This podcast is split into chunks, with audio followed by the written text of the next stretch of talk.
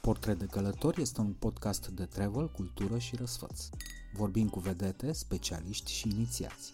Colecționăm tips, tricks and pics și dăm voce unor texte din portofoliul experților. Stand clear of the closing doors, please. Călătorim împreună, oriunde ne-am aflat, peste mări și țări, peste așteptări.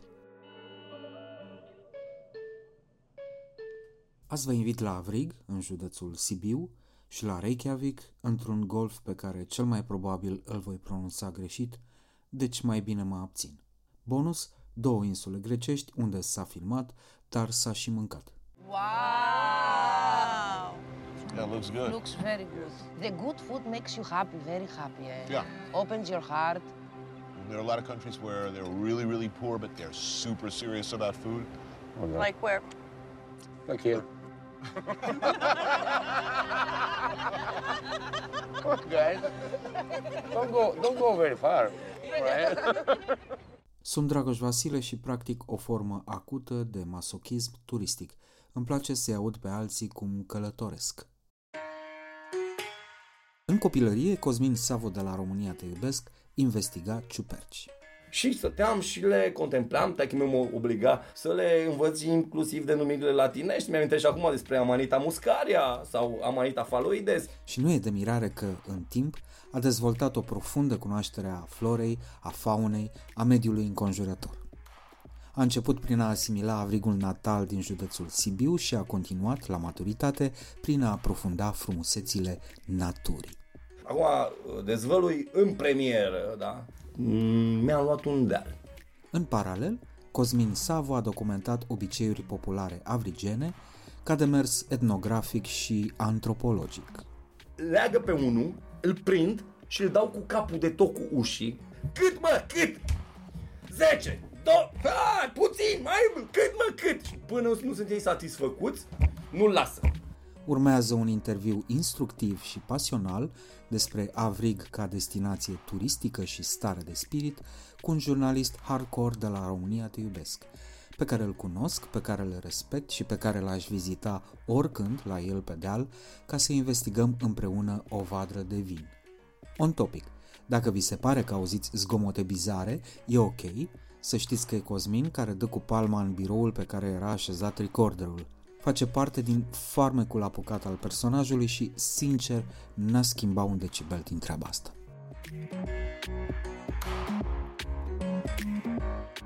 Bine ai venit la acest podcast despre călătorii și locuri frumoase, pentru că tu deja ai un, o emisiune despre călătorii și locuri nasoale și oameni care fură și deci nu are sens să ne ducem în direcția asta. Și mă gândesc că dialogul nostru ar fi putut să înceapă, așa mi imaginam eu că ar trebui să înceapă cu tine povestindu-mi cum te-au făcut pionier la Casa Gheorghe Lazar. În fața statuii lui Gheorghe Lazar din Avrig. Să știi că nu știam asta, doar am presupus. Era logic. Nu există casa me- memorială Gheorghe Lazar, în schimb există un muzeu uh, așa al uh, satului, deși oraș Avrigu. Am fost făcut pionier la poalele lui Gheorghe Lazar. Ah, Da, e figura paternală a Avrigului. Asta era obiceiul, adică nu mai e cu cine să mai cu. Mă puteau să mă ducă și pe mine într-o vizită mai încolo, știi? Că erau și pionieri care vizitau și alte localități. Eu n-am Să avut știi că această pe unii din posibilitate. generația mea au dus la Doftana. Să știi că am fost și eu la Doftana cu Casa Pionierilor. Am vizitat și Palatul Parlamentului, uh, Casa Poporului în clasa 4, uite că am prins în la 88. șantier atunci. În 88, da. În 88, uh, un moment uh, magic, da. Am văzut uh, unde o să ajung unde o să fugăresc uh, niște membri ai acelei comunități care astăzi se lășuiește în Palatul Parlamentului. Știu că ai o relație profund subiectivă cu orașul ăsta și tocmai de-aia o să încep întrebându-te, să-i spunem oraș, în primul rând. E oraș, oraș făcut în 1989, în cred că aprilie. Deci e un oraș agroindustrial, se, în- se chema atunci, făcut de Ceaușescu, nu știu ce înseamnă agroindustrial. E o comună care a avut o evoluție de la sat la comună de-a lungul timpului și care este foarte bine ancorată în rural. E un oraș sătesc. Ca multe altele. Ca foarte multe altele, e un oraș care a păstrat tradiții. Știi uh, blocurile alea cu WC în curte? Nu, Nu, nu da- e glumă. Nu, Există. dar știu, știu blocuri în București cu fosă septică. Așa că nu.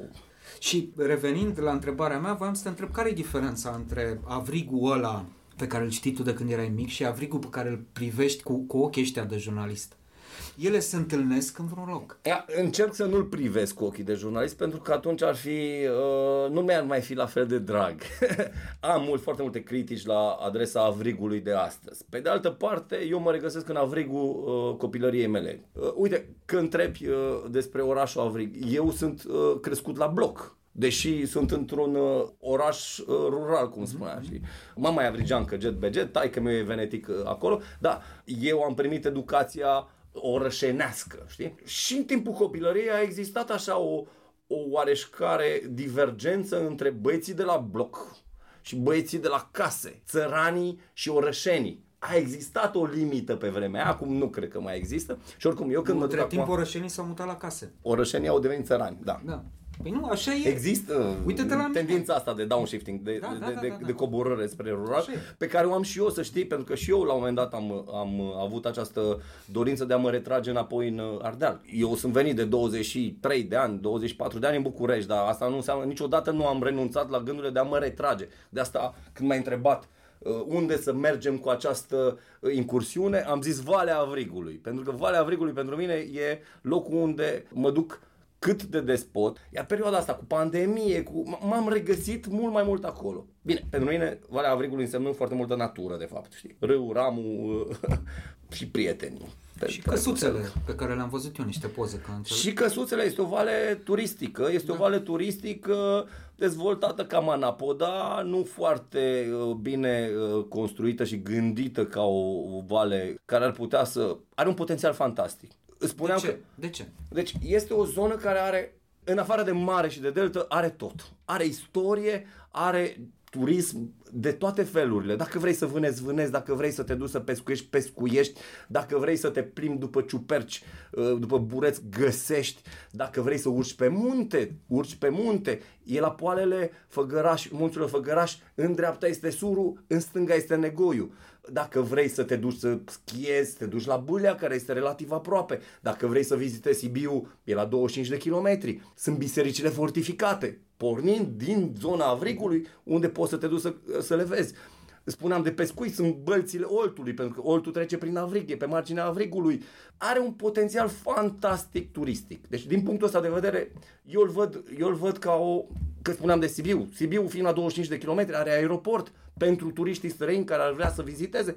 Deci, e totul cumva acolo. Și cu toate astea, Avrigul nu e pe nicio listă de priorități în turismul românesc. Nu este. A fost trist la un moment dat că acum câțiva ani era un ministru al turismului din Sibiu Da. și uh, promitea pârtii uh, prin munții Făgăraș și erau niște proiecte total nefezabile pentru că nu erau gândite bine. Din păcate și la Avrig, ca și în multe alte locuri, o mână de șmecheri au pus mâna pe niște zone destul de ofertante și fără a avea spirit antreprenorial deștept, au cam nenorocit. Asta e o problemă, pentru că ar fi putut să aibă o dezvoltare. Cineva trebuia să le ia, nu asta e problema. Problema a fost că le-au luat niște oameni nepregătiți. Mă întrebai de Avrigu, uh, bunicul meu a fost uh, la pensie apicultor. Eu am copilărit pe Valea Avrigului unde bunicul avea o, o baracă pe care o desfăcea, era sezonieră Ok? și urca acolo cu vagoanele cu stupi. Pe vremea aia erau, cred că, trei cabane pe Valea Avrigului. Astăzi sunt vreo 2500 de loturi uh, de ogrăz, cum spunem noi acolo, uh, majoritatea cu construcții. 2500, deja e o, e o altă comună acolo, lângă. Și oamenii ce fac acolo? Majoritatea locuințelor sunt, uh, sunt uh, de vacanță, sunt case de vacanță, dar sunt și locuințe permanente, adică sunt oameni care s-au mutat acolo. Apropo, cunosc oameni, uite, o, o bună prietenă de-a mea, avocată, uh, din București, cu origini uh, sibiene, s-a mutat acolo, în zona aia. Zona are un potențial, încă o dată, bă, te trezești, deschizi geamul și te uiți la munții Făgăraș care cad pe tine. Poate să cadă și vreun urs, poate să vină și vreun mistreț iarna, dar... Cum se sunt trage gol. asta în copilăria ta? Adică ce făceai tu altfel decât făceau alți copii care au copilărit la bloc în orașe similare din țară? E, fiind un Avrig acolo și fiind o comunitate uh, industrială, lângă Avrig este Mârșa. E, e o, o, a fost o fabrică foarte mare de industrie grea, unde a și lucrat taică meu. Aveam două mari uh, obiective. Hai trei. în care, pe care le valorizam noi atunci copii. Unul era Iazu.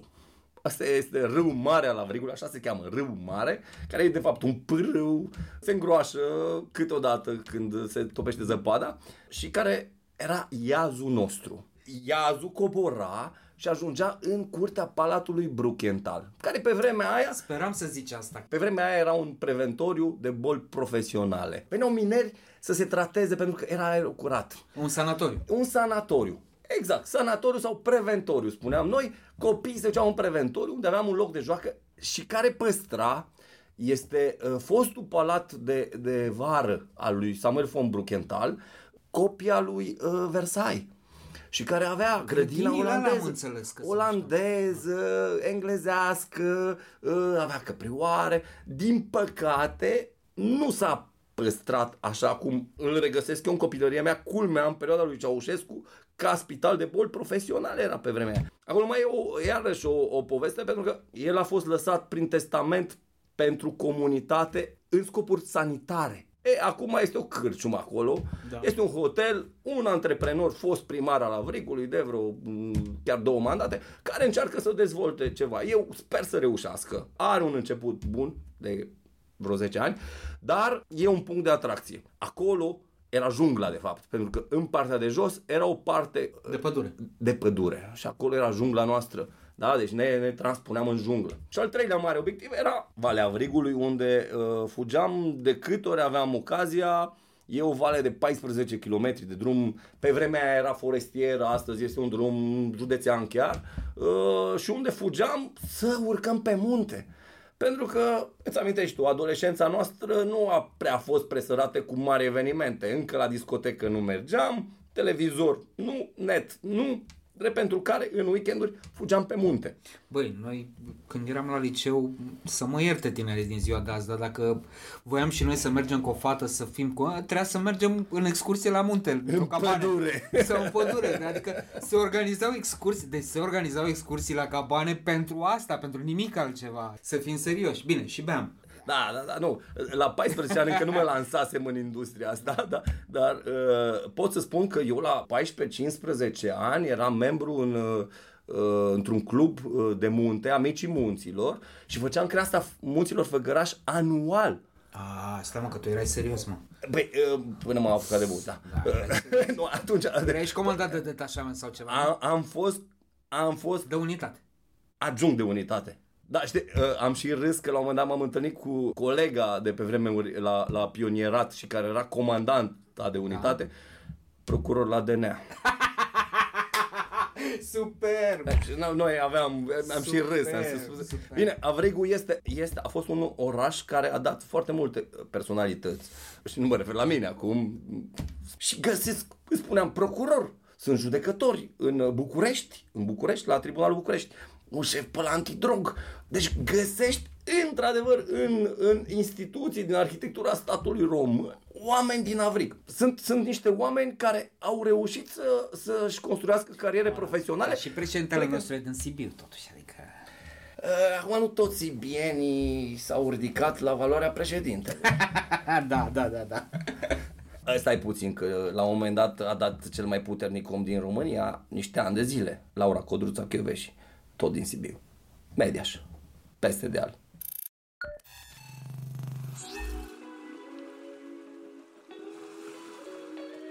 Podcastul Portret de Călător este prezentat de OTP Bank.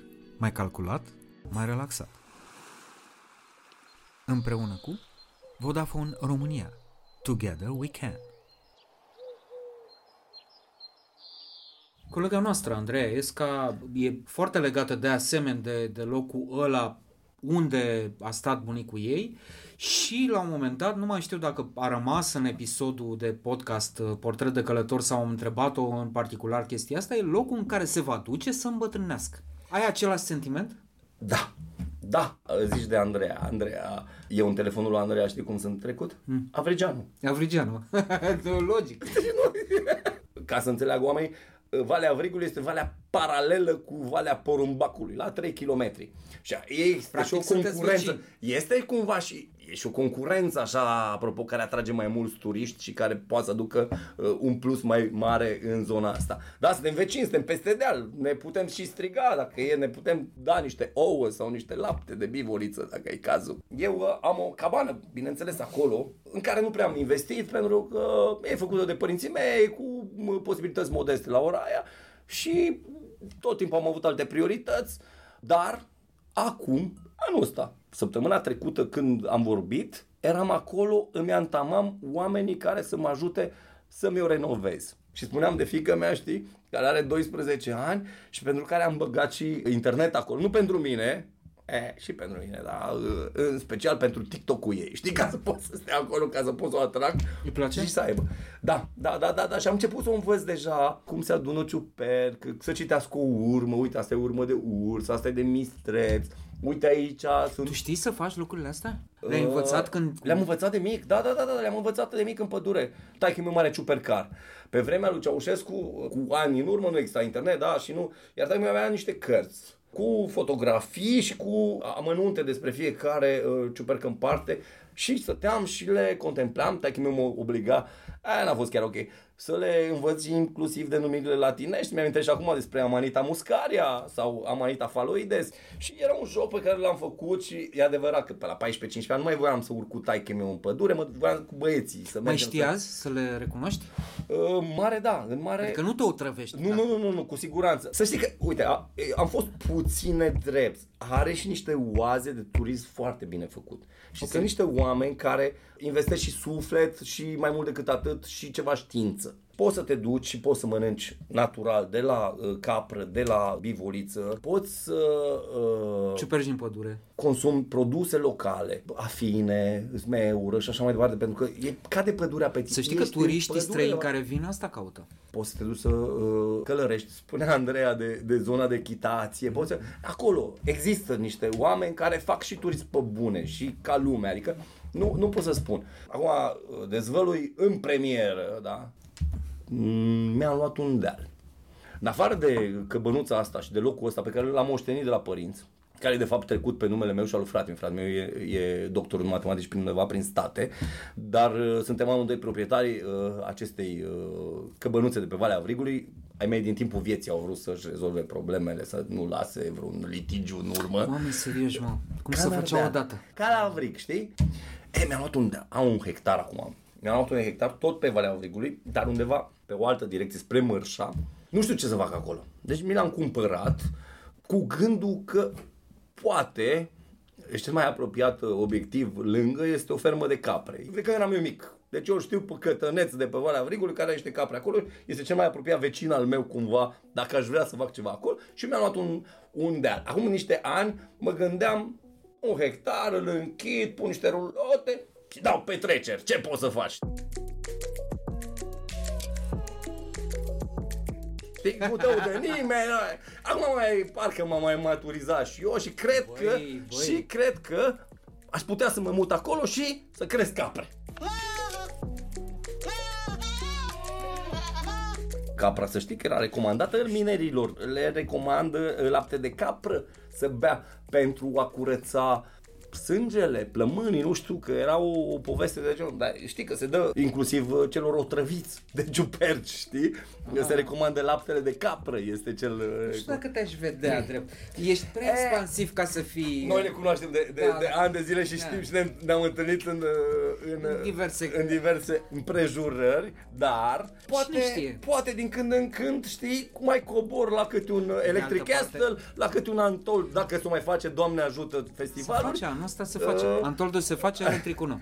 Că- Dar nu te oprește Antol- nimeni să angajezi un oier care să facă asta pentru tine. Asta spuneam, deci Cătăneț, Căpraru are lângă mine acolo, eu am puțin mai sus, încă nu știu ce vreau să fac pe terenul ăla, dar să știi că eu mă văd retras la țară. Sunt un om foarte urban, da? Deci eu sunt ancorat în evenimentele orașului, în uh, tumultul ăsta, dar sunt momente în care vrei să te scurcircuitezi. Sunt momente în care vrei, de asta mă și bucur că mă duc pe Valea Avrigului. Deci este, este senzațional să, să asculți râul ăla care trece așa prin, prin față. Să stai așa prostit, plus că e o relaxare activă, știi? Mai spargi un lemn, mai dai o creangă jos, uh, mai gătești un gulaș, poți să te duci în pădure fără să mănânci, în pădure mâncarea are alt gust, pentru că e la lemn, este făcut la ceaun, uh, avem un întreg ritual acolo. Există o specialitate chiar, gulaș avrigenesc. E impropriu spus gulaș, că nu e nici din carne de vită și nici cu mult ardei.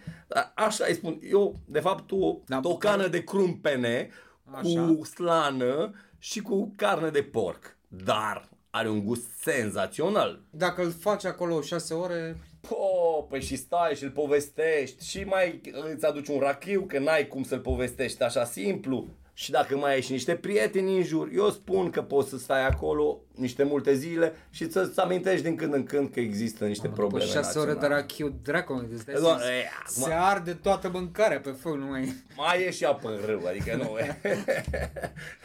Obiective turistice din zonă. Ce am găsit? Un cimitir de incinerație daco-roman la Bradu, secolele 2-3 era noastră, unul dintre cele mai mari de acest fel din țară. Tuneluri energetice sunt în zonă. Ah, N-ai simțit venirea mea aici? Băi. Uh, un pic de urmele. Nu dau Hai să seama, spun, nu eh, dau eh, seama dacă e sunt de la două- tine sunt sau două, de la da, țuica da. pe care o bem în paralel.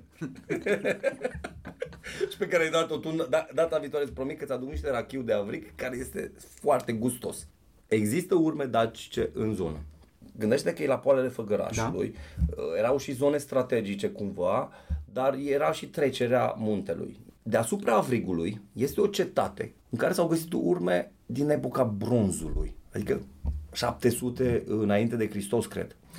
E undeva în pădure, într-o zonă destul de greu accesibilă, Ok. sub muntele uh, Suru, între Avric și Racovița, a fost cercetată, a fost cercetată din anii 30, adică a, există acolo, există mai multe puncte de vedere, există mai multe urme de civilizație, de la civilizația Dacă la civilizația ungară. De fapt, zona arpadiană, primele regate ungurești undeva secolele 13-14, deci există aceste urme. Nu există niște urme foarte clare romane, în schimb. E una din puținele zone, uite, eu am făcut la un moment dat un film pe care l-am dat lui regretatul Vintilă Mihai. Noi avem niște obiceiuri încă foarte faine. Ăsta este un alt aspect turistic al Avrigului. Există în continuare păstrate obiceiuri precreștine chiar. Cetele de ficiori. În țara Făgrașului sunt cetele de ficiori, dar Avrigu are o specificitate.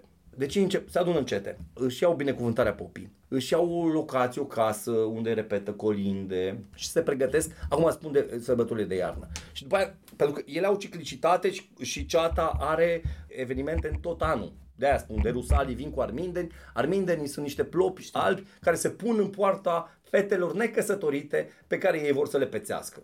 De Crăciun e momentul maxim al uh, evoluției cetei, când se duc la colindat. Colindă, după care se întorc la casa pe care au închiriat-o cu muzicanți și încep petrecerea. Îți poți închipui uh, puști de 14-15 ani care au intrat în ceată și trecând prin tot felul de pedepse sau de ordine date de seniorii cetei. Uh, ei sunt uh, frigărarii, cei care intră prima oară în ceată și trebuie să respecte și să știe ce înseamnă obediența, ierarhia, regulile. E, ei cresc în fiecare an, ei devin următorii, știi? Se întorc de la colindat, băuți și se alege șeful pentru următorul an. Aha. Șeful este ales într-un mod cât se poate de barbar. Eu spun că eu am făcut filmarea asta și am vrut să o dau la ProTV și la un moment dat am avut o ședință și ai mei mi-au spus Băi, e cam violent să-l dăm la televizor. Leagă pe unul, îl prind și îl dau cu capul de tot cu ușii. Ei în secret îl aleg. El o să fie următorul șef. Ei se gândesc care e cel mai potrivit și ei mai avut. Pentru că el ca să devină șef trebuie să dea niște vedere de vin. Multe vedere de vin, 10 litri, multe vedere de vin. Și îl iau și îl dau cu capul de tot cu ușii. Cât mă, cât? 10, do, hai, puțin, mai mult, cât mă, cât? Și Până nu sunt ei satisfăcuți, nu-l lasă. Păi stai un puțin. Scrâșnește. Uh, La un moment dat uh, te doare pe tine uh, spectator capul. Adică e un Trebuie să moment fii dat... tare de cap, mă, pentru asta, mă. Sau să dai repede vinul. Și este numit în fericirea tuturor Câte dai, mă? 400 de vedre! Ei! Ah, gata, mă, gata. Deci exact momentul, nu, 400 e enorm. Da, mă, știu. da, e, da, dar era exact momentul că eu exact asta era în filmul meu la un moment dat. Așa am început filmul, știi? Cum tăbară ăștia pe viitorul șef al cetei care se cheamă Cărciumar, probabil că nu... Nu întâmplător. Da? îl, îl prind și îl dau cu capul. Cât ai, mă, cât ai? Și, și, și spun, stați, acești băieți nu se bat. Acel băiat nu e victimă. Din potrivă, E devine șeful lor. șeful. Crezi întâi că momentul culminant este noaptea de colindat. E nu. A treia zi de Crăciun este un carnaval popular. Meteleaua sau metelei. În care fiecare ceată, părțită pe fiecare zona a avrigului, se maschează, se costumează în funcție de imaginația lor.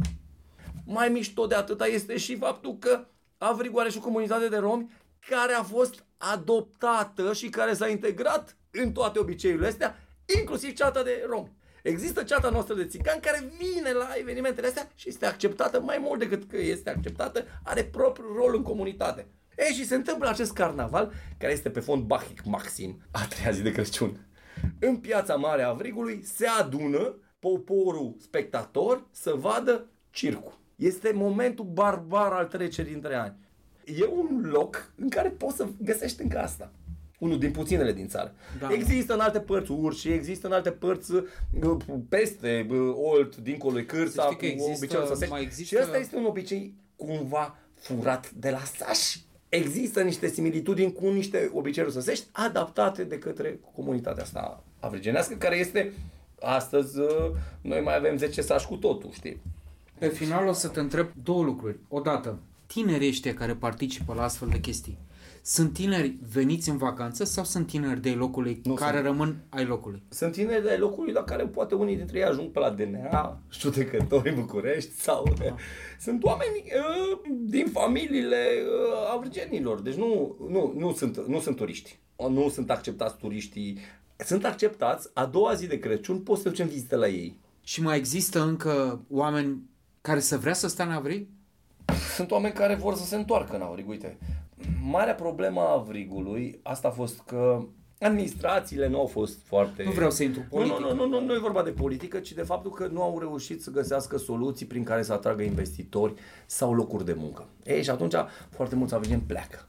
Din păcate, uite, asta este una din plăgile Avrigului. Una din durerile Avrigului este că în fiecare dimineață 2500 de oameni pleacă la Sibiu sau în alte localități să lucreze, pentru că nu au unde să lucreze în Avrig. Asta e o problemă. Ei nu au știut să atragă da. uh, uh, investitori. De ce unii s-au dus în, loca- în Tălmaciu? și uh, trec, știi, și e un reproș ăsta, știi, adică e și o invidie uh, uh, locală, dar de ce? Pentru că s-au cerut șpăgi aici mai mult decât în alte părți sau n-au fost foarte buni uh, edilii ăștia încât să știe să deschidă zona unor investitori. Încă o dată, Mârșa avea 14.000 de angajați, mai mult decât populația Avrigului astăzi. Ultima întrebare este următoarea. Știi cine s-a mai născut în Avrig, în afară de Gheorghe Lazar și de tine? Și Vasile Stoica. Și Vasile Stoica? Portarul Martin Tudor, fost la Steaua, Dumnezeu să-l ierte, că s-a prăpădit, și Cătălin Căbuz, care are acum 24 de ani și este portar la viitorul, dacă nu știai. Îți zic eu. Să știi că... Aveți uh, școală Avrig- de portari în Nu, Avrig? avem, avem echipă de fotbal. Nu știu cum se cheamă. Când eram eu mic, echipa de fotbal se chema Pe ce poți, pe ce poți juca? Sticla Avrig. Da? Pentru că în Avrig, pe lângă A, era fabrică de... meserile tradiționale în Avrig erau sticlăria. Pentru că e o zonă cu nisip uh, și în timpul Imperiului Austro-Ungar au fost aduși inclusiv ingineri cehi care să învețe s- sticlăritul uh, și acolo este o tradiție. Din păcate, fabrica a fost închisă anul trecut după 400 de ani de funcționare. Fabrica de sticlă din Avrig e moartă, din păcate, și era un obiectiv inclusiv turistic. Până anul trecut puteai să duci copiii să vadă cum se suflă sticla tradițional și cum se gravează sticla la Avrig. Din păcate, este un alt moment de tristețe. Apropo de, asta e o problemă, știi, cu, cu locurile de muncă și cu... Era uh, uh, creșterea animalelor, aveau oi, dar foarte multe și vaci și bivolițe, pentru că în țara Făgărașului sunt uh, multe uh, bivolițe și, uh, în fine, munca pământului și ceva pădure, pentru că pădurea este aproape și era, uh, erau meșteșugari, prelucrători din lemn. De- Astea erau meserile tradiționale în zonă din totdeauna, dar care s-au și dus. Pentru că vezi că Avrigu, având un potențial industrial, uh, fabrica de sticlă, ulterior s-a făcut mârșa în, în perioada uh, interbelică, a avut o zonă, cum să zic, industrială. Aici, într-adevăr, a fost o apetență, o apropiere de oraș, de urban mult mai mare decât alte comune sau sate, știi? Și acum în ce divizie echipa? Echipa, păi să știi că au vrut în ce la un moment dat. Au vrut în ce, dar n-au bani. Erau, sau în județeană, nu mai știu, județeană, nu, au ajuns în județeană 1 și din județeană 1. Stai așa, că mă uit la echipa de fotbal. Poate că o să dați doi portari. Da, atât de important. Da, Martin Tudor, vai de capul meu. A fost titular la Steaua, ești nebun. Vezi? Dacă nu știi fotbal. Băi, n-am, mă, eram, uh, o să râzi, eram portar pentru că eram foarte prost uh, și ești cotonocar, cotonogar, știi? Și atunci mă puneau ăștia ba în God. poartă, ba la un moment dat uh, Fecea Avric se cheamă. E, Fecea Avric. era- Acum se cheamă Fecea Avric, dar nu, e- nu, când eram eu mic era uh, echipa sponsorizată de fabrica de sticlă și se chema Sticla Avric, știi? Plus că la, la noi mai era o expresie, bă, nu sta în fața televizorului ce ești de, de la, lucrezi la Sticla sau ai părinții la Sticla. Uh, da, echipa de fotbal uh, are un potențial fantastic în continuare, eu spun, pentru că aerul este curat acolo și Da. și e de presupus că bem mai puțin decât noi. Dar nu, nu, nu. Totuși. E, e, uite că îl întreb și uh, unul din antrenori echipei mi-e prieten. Fece Avric, da, Fece Avric și că a fost în județeană, ți-am zis, în județeană 1 și cu rezultate foarte bune. A dat jucători la Inter Sibiu. Dragule, eu îți mulțumesc foarte mult. A fost o reală plăcere ca întotdeauna să te revăd și să stăm de vorbă și să bem împreună, pentru că întotdeauna când bei, și mă rog, să bei cu măsură, beți cu măsură. Dialogul e mult mai uh, efervescent și mai, mai interesant, dar vreau neapărat la un moment dat să mă chem într-o bună zi, peste 5 ani, peste 6 ani, peste 10 ani, să-ți văd ferma de cap. Mi se pare o idee care trebuie pusă în practică. Uh, îți promit că o să te chem la ferma de capre, chiar dacă tu nu bei lapte de capre, o să găsim un rachiu bun.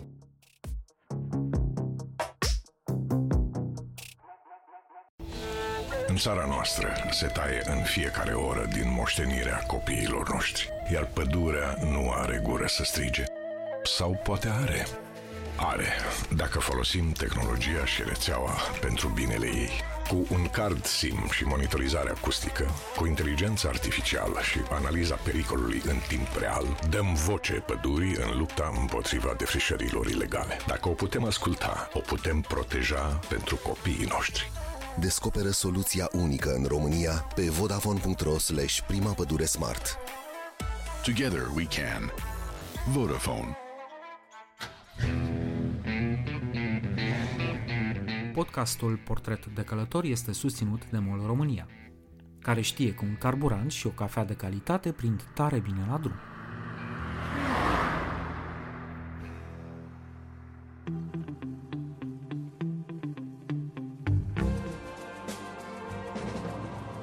On Location e pastila de travel și cinema care îți spune unde s-a filmat ca să știi unde să călătorești. De la un cinefil pentru entuziaști. In fact, would you like to join us? Sure. pentru că viața nu bate filmul, dar, ca să-l parafrazez pe regele Hagi, merită călătorită. Well, congratulations. That's fantastic. Cheers. Thanks.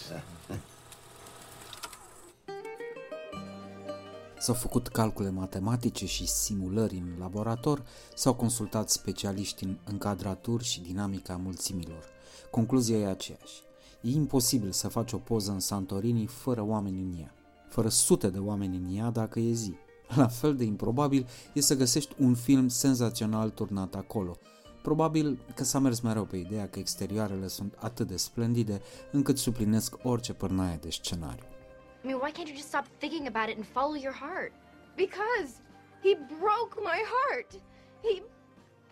It hurts. I don't ever want to feel this way again. I don't think I could go through this again.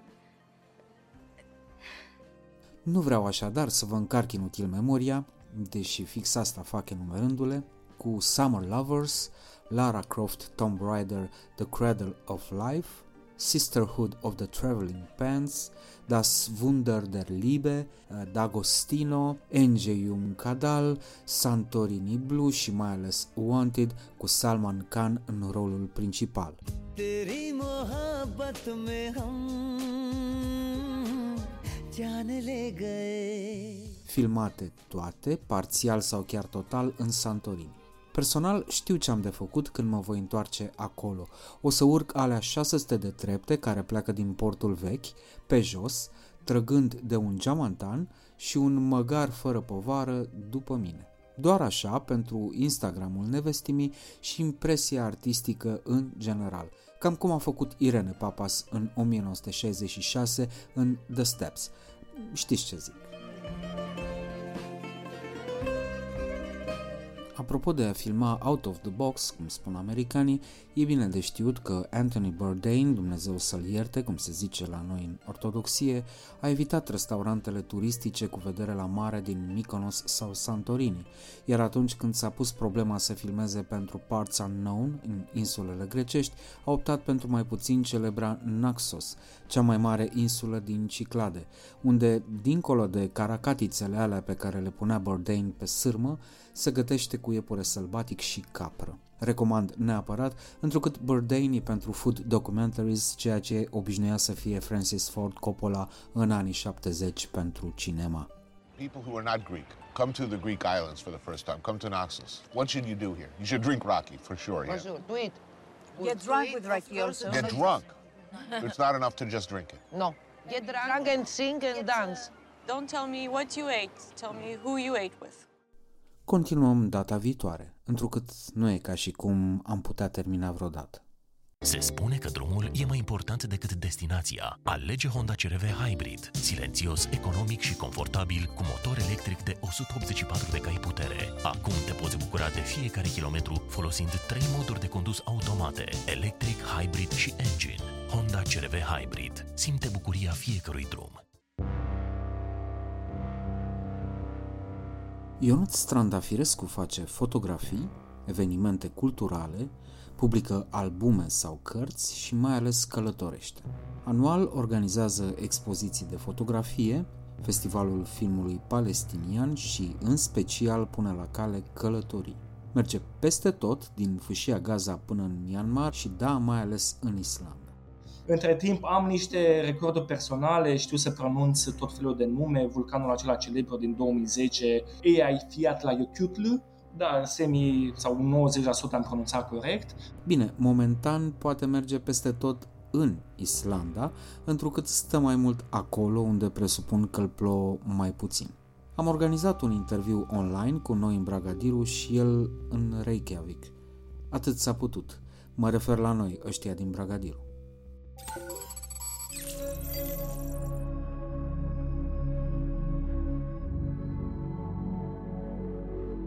Știi că e p- pentru prima oară când fac asta, vorbesc cu cineva, ca să zic așa, un site. Ești fix acolo în locul despre care vorbim. Mi se pare că e un experiment interesant și al doilea experiment interesant este că am pe cineva lângă mine.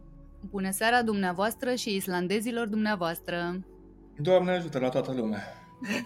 Deci facem uh, podcasting în uh, trei, sunt cu Diana, cu nevastă mea. Dacă ai pe cineva lângă tine, vreun muzician, spune-ne acum.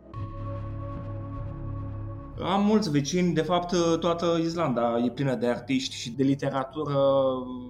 Despre literatură se spune că ei ar fi cam unul, unul din 10 publică ceva în viața, în viața lui, dar n-ar trebui să insistăm prea mult pe zona asta pentru că am fi frustrați noi românii, noi nici nu citim, dar păi să publicăm. Corect. Spune-mi, câta ore ești acolo? Bă, asta e o capcană pentru mine, pentru că mie îmi place să, să-mi spun cumva sau să mă prezint că sunt călător și uh, cât timp am călătoresc peste tot. În Islanda e o chestie un pic mai de suflet. N-aș vrea să o duc în zona aceasta de clasament sau de matematică, pentru că aș zice eu că e în top, e experiența cea mai frumoasă din toate câte mi s-au dat. Dar ca să răspund, să fiu sincer, să răspund la întrebare, cred că este a șaptea oară anul acesta. Oricum, să știi că este foarte nasol că ai plecat încă o dată în Islanda fără noi și asta nu din vina ta. Eu anul trecut uh, am intrat într-o zonă de asta așa mai uh, sensibilă și trebuia să plec uh, la un moment dat în vară. Islanda, bineînțeles, uh, și-a deschis porțile pentru că sunt niște oameni un pic mai uh, la alt nivel. Uh, au controlat cumva povestea asta cu pandemia. Am avut șansa să ajung în august a fost și un, un, un context mai, mai amuzant pentru că, ce să vezi, uh, înainte de pandemie, Björk, marele artist islandez, și-a anunțat un uh, concert uh, cu orchestra, un turneu, de fapt, în toată Europa. Pandemia nu a permis acest lucru. Björk a mutat toată povestea în Islanda, în Reykjavik. S-a anunțat, am pus mâna să-mi iau bilet și am zis că așa ceva nu se ratează. Erau mai multe argumente pentru vizita mea din, din august. Evident că nu, nu, a, nu a avut loc acest concert uh, și islandezii sunt prudenți. Acel concert a fost amânat de altfel de câteva ori, dar uh, până la urmă m-a adus din nou în Islanda și tot atunci mi-am, mi-am uh, propus să revin în iarnă pentru a, pentru a trăi, pentru a lucra remote, pentru a găsi un, să spun așa, un mecanism de a-mi duce propriile proiecte la, la bun sfârșit dar uh, nefiind în București sau în Mioveni, uh, de unde sunt de altfel. Astfel că toată iarna am petrecut-o în Islanda până prin uh, aprilie, când am venit în țară pentru anumite proiecte culturale și pentru bine meritatul vaccin. O să începem, dacă vrei, cu pretextul pe care ți l-am propus când am stabilit interviu. Am pus o piesă a Hani Irani, F major, pe care tu o știai sau o știi și voiam să te întreb uh, unde anume e filmat. Păi, uh, Hania, ca de altfel mai mulți artiști internaționali, uh, se raportează la Islanda ca la o sursă de inspirație, creativitate și așa mai departe. Mai sunt și alții, mai este Bon Iver, mai sunt, mă refer acum strict la artiștii internaționali, pentru că dacă, dacă ne raportăm strict la industria de, de muzică din Islanda, uh, înnebunim, nu avem timp. Dacă ne referim strict la acel uh, clip, uh, da, e un loc iconic în Islanda. Este foarte aproape de Hofen, unul dintre orășelele celebre ale Islandei. Acest Hofen e, e celebru și pentru că are acel munte care este prezentat și în, uh, și în clip, pe numele lui uh, Hestrahorn și uh, de altfel este o plajă, o plajă iconică, o plajă neagră, cumva omniprezentă în Islanda, acel tip de plajă cu nisip negru spectaculos plaja se numește uh, Stockness. Este cumva uh, paradisul fotografilor, uh, paradisul uh, celor care uh, cochetează și cu industria cinematografică. Acolo s-au mai uh, filmat tot felul de clipuri sau filme. Uh, zimi uh, acum ca să o luăm cumva din punctul A ca să ajungem în punctul B, să presupunem că, uite, eu aici cu Diana ne pregătim pentru o excursie anul viitor uh, sau în toamnă pentru a vedea un artist sau țara pur și simplu. Cum e mai bine să facem călătoria asta? Pentru că sunt mai multe școli de gândire. Uh, există oameni care pleacă cu agenții, există oameni ca tine care pleacă de capul lor. Cum trebuie descoperită țara asta de fapt?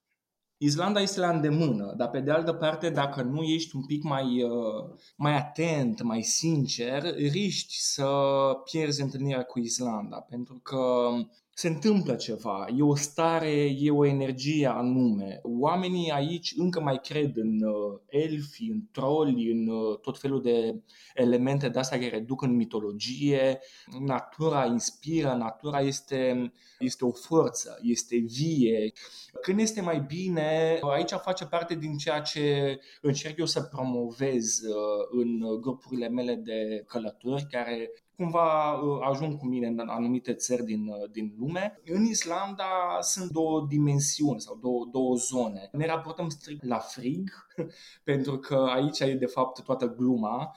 Vara este mult mai uh, blând, totul iar iarna există avantaje și dezavantaje. Unul dintre motivele pentru care mi-am dorit uh, să, uh, să petrec uh, toată iarna în Islanda a fost și pentru a-mi desfința eu însumi niște prejudecăți și niște stereotipuri în ceea ce privește grozăvia aceasta a frigului islandez sau mai degrabă nu frigul, ci vântul islandez, pentru că în Islanda nu mai sunt păduri sau nu au fost la un moment dat, iar ei în zilele noastre încearcă să reîmpădurească, dar totuși, uh, pentru că nu sunt păduri, vântul este simțit așa, la un nivel hiperbolic. Când este mai bine pentru, depinde pentru cine sau cine întreabă, pentru că aici sunt multe, multe planuri sau multe feluri de a călători.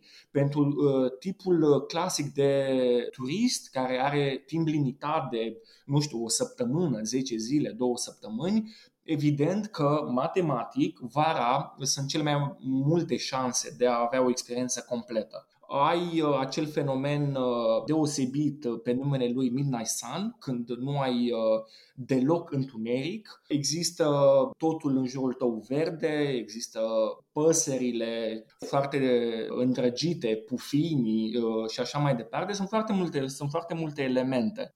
Pe de altă parte, ca să mergem așa pe repede înainte, și iarna are o ofertă. Avem aurora boreală, care e un spectacol în sine și Islanda este foarte apreciată pentru profunzimea sau uh, felul în care se poate vedea aurora boreală aici. De exemplu, în Svalbard sau în alte, în alte zone, aurora nu e la fel de frumoasă, ca să fac așa o glumă. Pe de altă parte, iarna este pentru un turist din România clasic care are un număr limitat de zile și un anumit buget, uh, este mai puțin ofertantă pentru că riști să stai în casă, riști să-ți fie frig și să nu vezi prea mult. Eu nu spuneai că Islanda e o țară pentru cunoscători, e de presupus că după șapte călătorii acolo ai ajuns un cunoscător al Islandei, dar voiam să te întreb ceva, te-ai trezit, nu știu, măcar la prima dintre călătoriile astea, că ai dat cu băta în baltă, că ai uh, încălcat o regulă de, de politețe sau o regulă de conduită de la ei la care nu te-ai fi așteptat, sunt diferiți de noi în vreun fel? Ah, da, bineînțeles. Uh, sunt diferiți de noi și vreau să spun chestia asta pentru că pe undeva ar trebui să ne responsabilizeze mai mult. Uh, mi-e place să spun că atunci când, uh, indiferent de destinație, ajungem într-un loc, trebuie să respectăm anumite lucruri. În primul rând trebuie să ne documentăm așa într-o, într-o manieră decentă, sumară. Pentru mine în Islanda nu au fost, să zic, situații dintre astea la limita penibilului, pentru că cred eu că m-am documentat înainte, dar aș putea să spun ceva care să mă învinovățească sau să mă rușineze. Chiar în uh, iarna aceasta am avut parte de o situație semi-penibilă când, uh, acum ca să uh, spun și un pic de context, um, ei au niște reguli foarte simple, nu ai ce căuta pe drumurile care au indicativul F, Asta înseamnă un pic de off-road, înseamnă niște mașini echipate și așa mai departe. Drumurile F sunt accesibile vara, dar uh, iarna sunt imposibil de practicat din motive de siguranță, în primul rând. Mie mi s-a întâmplat o situație penibilă când uh, cred că nu erau mai mult de 2 km de lângă locul în care locuiam pur și simplu dintr-o dorință de a arăta unor prieteni o pădure, pentru că a arăta o pădure în Islanda este ceva exotic, am ajuns, cred că, 2 sau 300 de metri pe un drum F Concluzia este că am rămas împotmolit cu un uh, duster. Pur și simplu n-am avut ce să fac decât să chem uh, o mașină să, să mă scoată de acolo. Cam asta a fost. Uh, până la urmă, ei, ei sunt foarte, foarte responsabili. Aici aș dezvolta un pic pentru că natura în Islanda este cumva brandul de țară și uh, ei și-au asumat acest lucru și promovează acel uh, eco-friendly mm, behavior, să zicem așa. Deci, prin urmare, atunci când ieși în Islanda, uh, trebuie să respecti niște, niște reguli de genul ăsta, care la noi nu prea sunt uh, de actualitate, pentru că știm cu toții, la noi merge și așa. Am înțeles că n-ai voie să hrănești cu pufuleții balenele în Islanda, e adevărat? Acum, ca să, ca să fac o glumă, ar fi foarte frumos să poți să hrănești balenele cu pufuleți, e mai greu să ajungi la ele, le vezi de la depărtare totuși. Da, uh, sunt, sunt, multe, sunt multe lucruri de genul ăsta de așa da, așa nu. Până la urmă, eu zic că Islanda nu este a celor care se minunează și care dau uh, like-uri în neștire pe Instagram și pe Facebook la niște fotografii dintre astea spectaculoase sunt pentru cei care vor un pic să, să trăiască la un alt nivel uh, o natură profundă, niște oameni care trăiesc uh, așa mai um, la, zic eu, la limita unui intelectual um, de bun simț.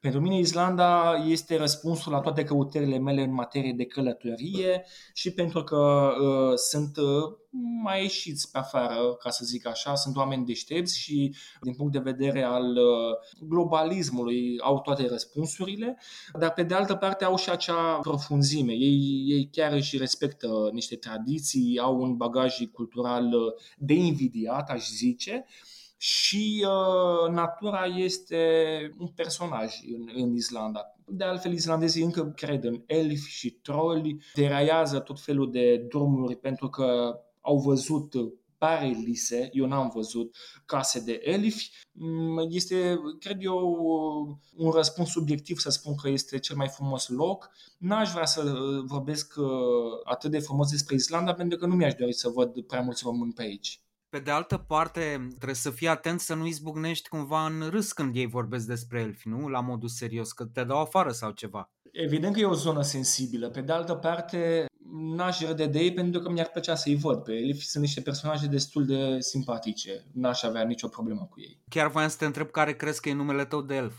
Nu, n-am cercetat, dar abia am, am reușit. Bine, mi-e și ușor de altfel să-mi spun pe numele islandez Ion. Ai, ai învățat ceva din islandeză? Știi cum se zice portret de călător în islandeză? Ei, să nu exagerăm, dar am învățat câteva cuvinte, țelii banale, de altfel... Uh, Niște înjurături, nu? Nici măcar, chestii banale de-astea de mâncare și alcool, dar să nu ne facem de râs, aș zice. Bere, vreau multă bere. Bine, care presupun că este 15 euro, dar nu mai intrăm în amănunte, oricum nu o să bag prețurile astea pentru că îi descurajăm. Da, de fapt, mai bine să-i descurajăm pe oameni. E, e foarte interesant, nu neapărat că sunt prețuri, sunt prețuri mari pentru alcool, găsești opțiuni, pleci cu uh, provizii din duty free, uh, se vor uita ciudat la tine când ai baxurile în uh, coș, dar asta e, ducem rușinea asta. Pe de altă parte, e interesant ceva. Berea în Islanda a fost uh, interzisă până în 89. Dacă noi uh, sărbătorim, eu știu, alte evenimente istorice, în Islanda există pe 1 martie această sărbătoare locală, dat, dat drumul la consumul de, de, de bere. A, nu știam asta. De ce au interzis berea? Ce nu le convenea la ea? Sunt niște explicații, ca să, ca să zic așa. Undeva prin uh, 1917 sau 18 s-a încercat interzicerea alcoolului tot ce presupune alcool, apoi au intervenit niște spanioli pentru că erau niște interese comerciale la mijloc ca să-și vândă vinul și alte produse locale, însă au avut o problemă cu berea, care a fost banată până în 89, cum spuneam, pentru că au considerat că tineretul nu merită să, să se lase prada acestui viciu. Zis și făcut, dar până în 89 când uh, a fost, uh, a fost eliminată această regulă. Ei au un sistem foarte interesant, de, ca de altfel peste tot în nordul Europei, uh, de a vinde alcool. Se vinde oficial și în niște condiții. Pentru un călător uh, care este și inginer și care găsește soluții, uh, un, un astfel de călător își face provizii din duty free atunci când aterizează. Când depășește stocul de alcool, ori cheamă prieteni, ori găsește alți călători care ajung prin acel duty free. Altfel, este nevoie să plătească de 4-5 ori mai mult și nu este deloc funny să plătești atât de mult pe alcool în Islanda, ori schimbi comportamentul, ori uh, bei vin care este cel mai accesibil. Ce fel de oraș este Reykjavik? Este prietenos cu străinii ca tine, ca noi? Reykjavik, din punctul meu de vedere, este un oraș cosmopolit, cochet, cu o arhitectură tipic uh, scandinavă, cu multă culoare, lumină și care are un set de valori care cumva respectă drepturile omului, tot felul de elemente dintre astea de, uh, am zice noi, a fi open-minded. Îți impune, mai bine zis, o anumită conduită am o listă de orașe din Islanda și voiam să spui cum se pronunță pentru că sunt convins că o să le pronunț anapoda. Reykjavik e Reykjavik. Uh, Mosfel Serber. Acum stați un pic, că fac o mică paranteză. Când am ajuns prima dată în Islanda, uh, am făcut un pariu că o să dau cina celui care pronunță numele unui parc național, cel mai celebru de altfel, care include și Vatnajökull. Vatnajökull e simplu pentru că e ghețarul, dar parcul național e o imposibilitate de pronunțat. Între timp am niște recorduri personale, știu să pronunț tot felul de nume, vulcanul acela celebru din 2010, AI Fiat la Jökull, da, semi sau 90% am pronunțat corect, dar... Bine, nici nu te putem contrazice. Da, se poate găsi pe YouTube o grămadă de tutoriale, că ei se amuză de altfel pe, pe chestia asta. Uh, Harnar Fordur? Cu fiordor e bine, dacă ce ai spus la început, uh, nu știu dacă știu. Hafna, pardon, Hafnar Fordur. Hafnarfjordur o să zic, este orașul vikingilor și se promovează ca, în fine, au festivaluri, sunt o grămadă de lucruri. Este de altfel la vreo 5 sau maxim 10 km de Reykjavik. Fii atent, am găsit unul simplu. Copa Vogur. Da, perfect. Pare un oraș industrial, iartă-mă. Face parte de altfel uh, din zona metropolitană a Reykjavikului. Aici e concentrată tot mai, nu știu, 60 sau 70% din populația Islandei. Dar pare foarte frumos la Husavik. Am zis bine? Posibil. Aproximativ. Este Husavik. Este și celebru din mai multe motive, dar cel puțin două, pentru că de acolo este cel mai simplu să vezi balene uh, și pentru că ei au o mică mare obsesie cu acel concurs pe numele lui Eurovision, nu știu de ce, și chiar a apărut un film uh, semi-parodie sau poate chiar parodie. De pe Netflix? Nu vă uitați la el, vă rog. De ce am spus asta? Pentru că pe Netflix mai sunt și alte filme de văzut, mai este seria da. polițistă Trapped, dar mai recent lansatul da. Catla este în regia lui Baltasar Cornacur, cel care a făcut și 101 Reykjavik și mai aventurosul Everest. Sunt foarte multe surse de altfel de, de perceput și de înțeles Islanda și din filme. Af hverju er þetta að gerast? Af hverju er það að koma tilbaka? Ég veit ekkert hver ég er hver ég á að vera The sun comes up. The sun goes down. We're born, we die.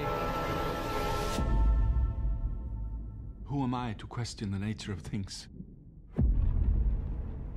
Și am mai văzut ceva drăguț aici. Isa Fiar Dar Bar Bader. Oprește-te. Ce a făcut? uh, nu, nu știu ce ai zis, dar probabil este ceva prin fiordurile de vest. Uh, fiecare, cum zice, eu îi zic Isa fiordură. E ceva cu fiordură, e un, e un fiord pe acolo. Cum sunt... Dar tu crezi că Sarmizegetusa se poate pronunța așa de ușor de către un islandez? Avem și noi chestiile noastre. Bineînțeles, exact. Să nu, să, nu ne, să nu ne frustrăm pentru că au și problemele lor totuși. Acum noi suntem, ne-am și mutat la casă și suntem foarte interesați de cum arată casele în Islanda față de casele alea superbe din lemn pe care le-am văzut în Norvegia. Lămurește-ne. Ha, este foarte, foarte interesant și mă bucur de această provocare pentru că am în față un volum proaspăt, încă îi miros filele tipărite este o carte care abordează călătoria, publicată la editura Filos, pe care de altfel o conduc, și care tratează și subiectul Islanda. Și am, am în față un paragraf, nici nu știu cine, cine m-a pus să deschid cartea chiar aici, și mm, citez. În vreme ce de afară locuințele le sunt mai curând minimaliste și reci, islandezii au dezvoltat un adevărat cult al confortului interior. Cu case foarte primitoare și calde, o recompensă mult așteptată după mersul prin ploaia deasă de afară. Într-un fel, casele lor sunt precum marea lor casă, adică insula însăși, biciuită din exterior de frigul polar și încălzită de vulcani din măruntaile pământului. Este foarte interesant pentru că... Nu o să ne creadă nimeni că n-am regizat asta. Păi, problema lor. Revin. Da, este, este foarte interesant pentru că eu am întotdeauna sentimentul acesta că islandezii, deși paradoxal sunt percepuți ca oameni reci, sunt foarte calzi pe interior. Și dacă ne raportăm la exterior, o arhitectură de altfel foarte interesantă, colorată, poate minimalistă, i-am zice. La interior, casele lor, interioarele, sunt foarte cum ar zice uh, românul și pe afară, foarte cozy. Sunt calde, sunt, uh, sunt primitoare și uh, am avut, am avut acel privilegiu de a ajunge în foarte multe locuințe și da, mi-a, mi-a răspuns la întrebarea asta că islandezii chiar sunt primitori. De altfel, noi avem și acel avantaj că islandezii s-au exprimat uh, prin multe, multe forme ale artei, mai ales prin film și am putut pătrunde și noi uh, din ecranele noastre în casele lor islandeze. După șapte călătorii în Islanda, ce anume nu ai apucat să vezi? Unde vrei să te duci în Islanda aia profundă în care încă n-ai, n-ai apucat să ajungi? Hă, cred că, ca să fiu așa uh, sincer, la început îmi doream să ajung în multe locuri. Nu neapărat multe, cât în anumite locuri. Să bifez, cum ar zice românul. Dar uh, mi-am cam uh, pus pofta în cui pentru că am reușit să ajung, cred eu, în mai toate locurile unde mi-am propus. Am ajuns uh, de câteva ori prin centrul țării, de la nord la sud, uh, am trecut prin uh, tot felul de râuri glaciare, am ajuns pe ghețar, am ajuns uh, pe sus sau pe jos sau prin spatele cascadelor. Uh, am avut parte de multe experiențe dintre astea uh, inedite și care poate doar aici pot fi întâlnite, de la băile termale până la auroră. Știi poza aia, scuză-mă, știi poza aia cu Bjork și cu fisul în apă? Unde e făcută? Sincer să fiu, nu știu unde este făcută poza aceea, dar este foarte interesant pentru că are legătură cu Björk. Aș răspunde printr-o altă imagine cu Björk chiar în valea în care acum câteva luni a erupt uh, mai celebrul uh, vulcan, unde e, un, am spune noi români, în spatele casei lui Björk uh, a erupt acel vulcan și chiar după erupție a publicat acea fotografie prin care încă o dată îi dădea slavă naturii islandeze celebrul artist Björk.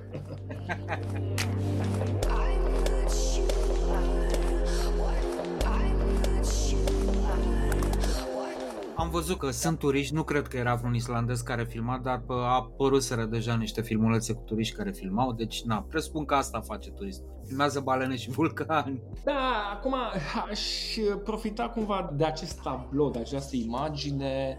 Islanda are foarte multe de oferit și evident, nu poate controla inflația de turiști. Sunt foarte, foarte mulți turiști. Eu m-am bucurat că în ultimii, uh, în ultimii, în fine, vreau să zic în ultimii 2 ani, dar uh, mă referam acum strict la pandemie, am avut bucuria să, să fiu uh, chiar de multe ori singur la anumite obiective.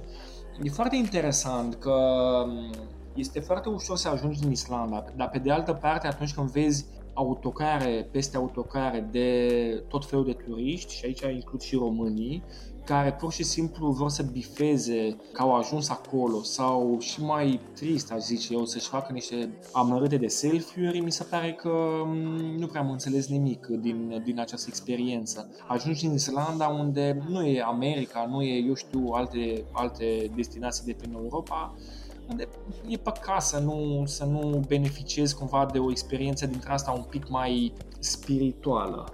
Uite, de asta nu se cheamă podcastul ăsta Portret de turist. Din fericire, chiar m-am bucurat asta.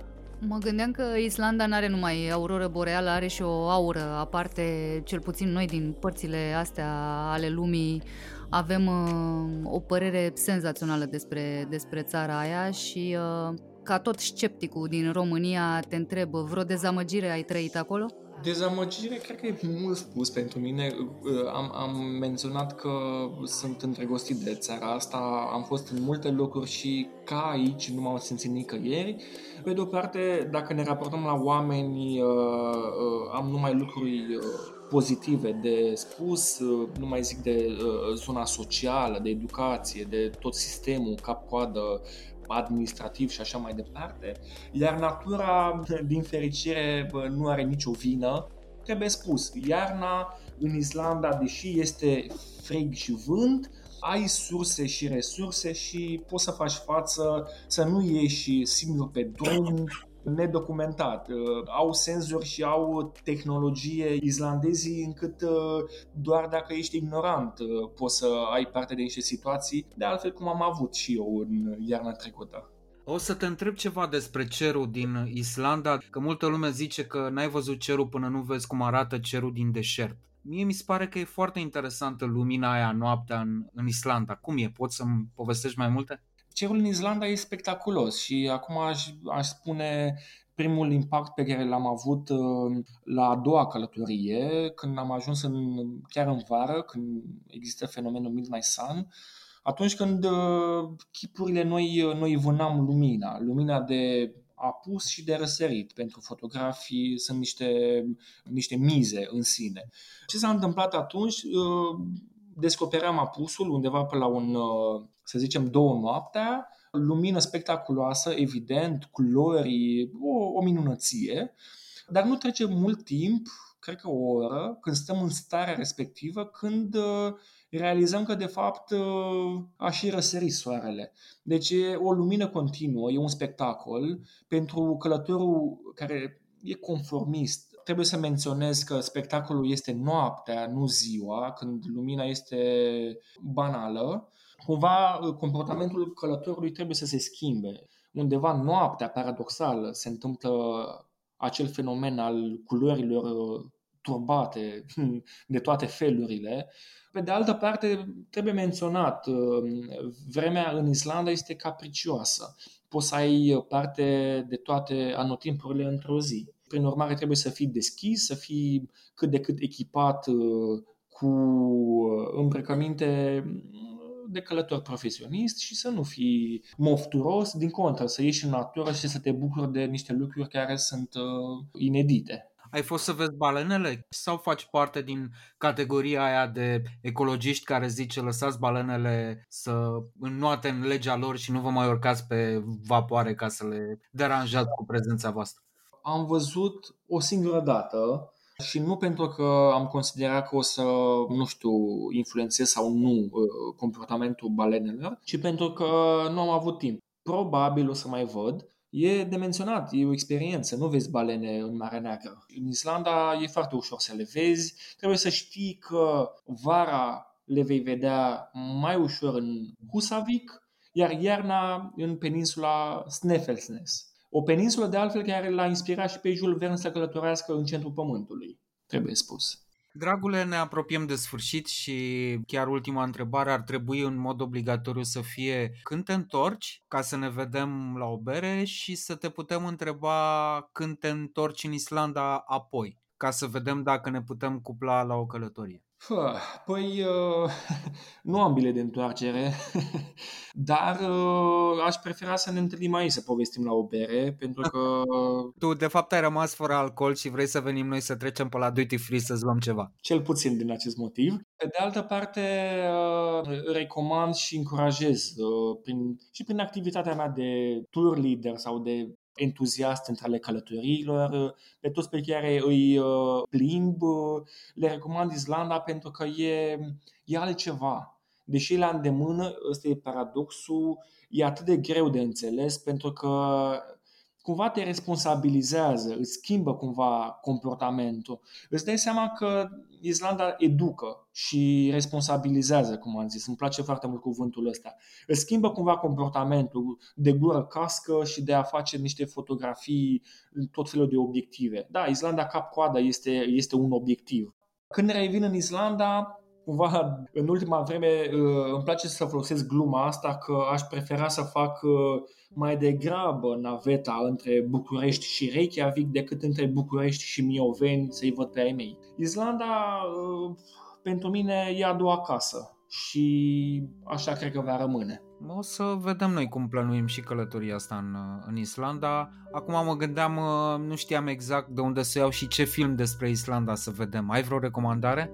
Uh, avem clasicele Of Horses and Men, Rams un pic mai vechiuți, foarte bun Rams. Foarte bun. Dar uh, aș recomanda și uh, două filme pentru cei care îl iubesc pe Mads uh, Nicholson, apropo de băut, pe Another Round. Îi se spune spune că a avut rolul carierei în Arctic, filmat exclusiv în uh, Islanda și de altfel o imagine foarte faină a naturii dezlănțuite, dar mai este unul uh, care sper eu să câștige și ceva pe la Cannes Lamb, nu așa, țara oițelor în Islanda, uh, cred că, Nu l-am cred văzut. că e de ajuns. Păi abia a fost inclus pe, pe selecția de la Cannes de anul acesta. Mulțumim frumos! Eu mulțumesc și pentru Islanda de fiecare dată fără număr și fără timp. Cum se spune noapte bună în Islanda? Ceva cu Goda și nu mai știu. Goda și la tine, mulți ani! Mulți ani! Doamne ajută!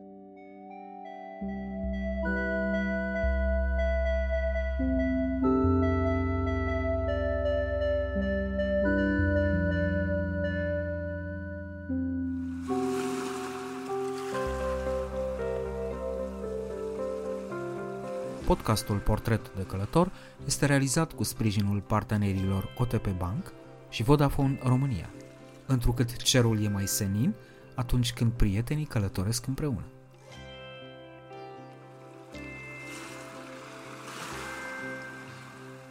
Travel, cultură, răsfăț. Podcastul Portret de Călător se încheie cu piesa care te bagă în priză, de salvat în playlistul de vacanță. Sunt Dan Teodorescu. Veți asculta Inadaptat, o piesă taxi featuring Delia. Pe YouTube găsiți această piesă jucată de Dan Condurache. Taxi Delia Condurache. Nu fac rău și nu de oache.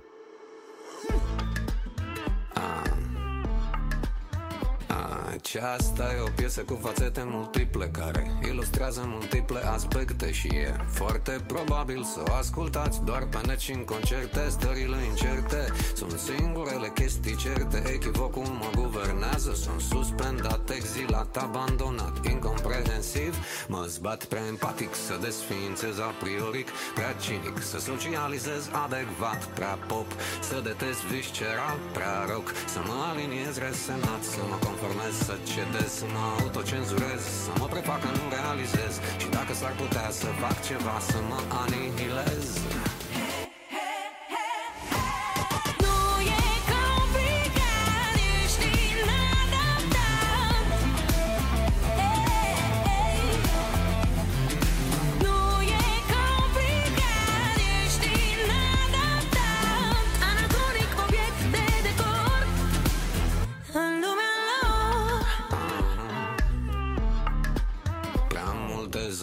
21 Prea multe umbre în peștera Obscurului clar Prea puține zone de alb și negru. Aproape totul e un gri grotesc și bizar camuflat Într-un sublim rock vaiv controlat.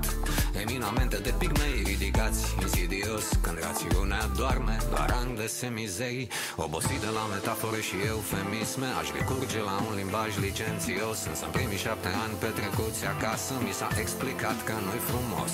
M-aș lansa într-o abominabilă apă Apocaliptică tiradă Și din această perspectivă regret că n-am petrecut primii șapte ani pe stradă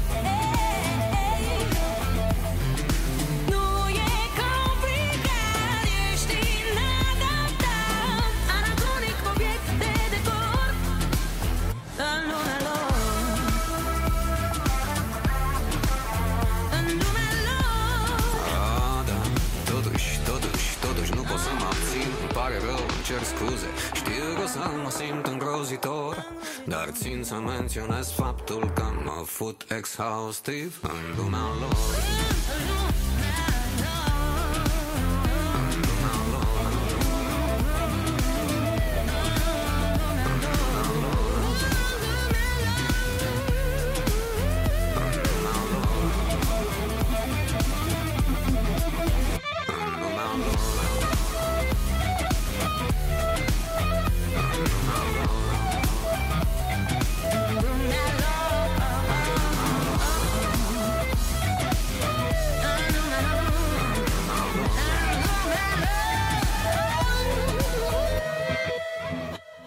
ascultat Portret de călător. Travel, cultură, răsfăț.